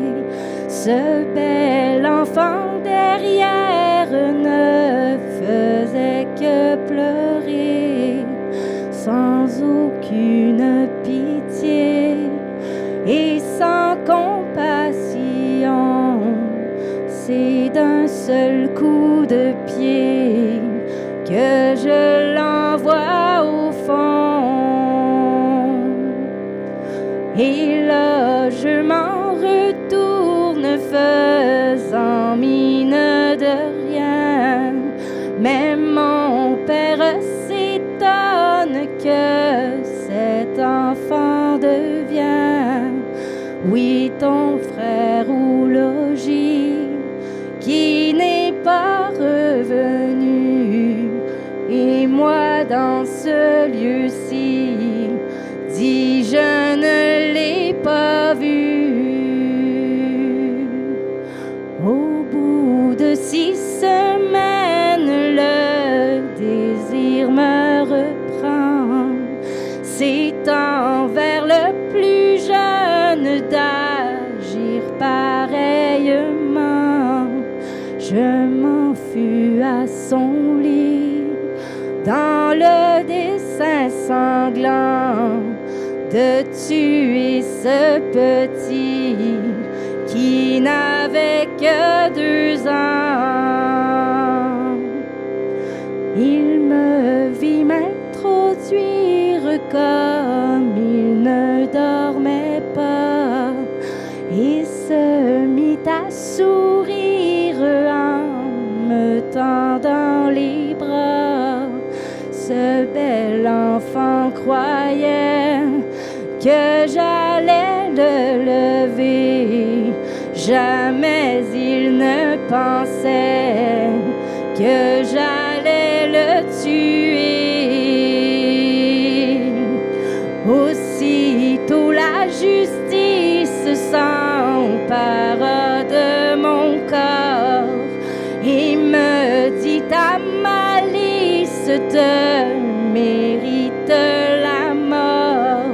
Ce soir on te mettra les mains et pieds au fer et ton corps restera suspendu dans les airs. Wow. Merci. Wow.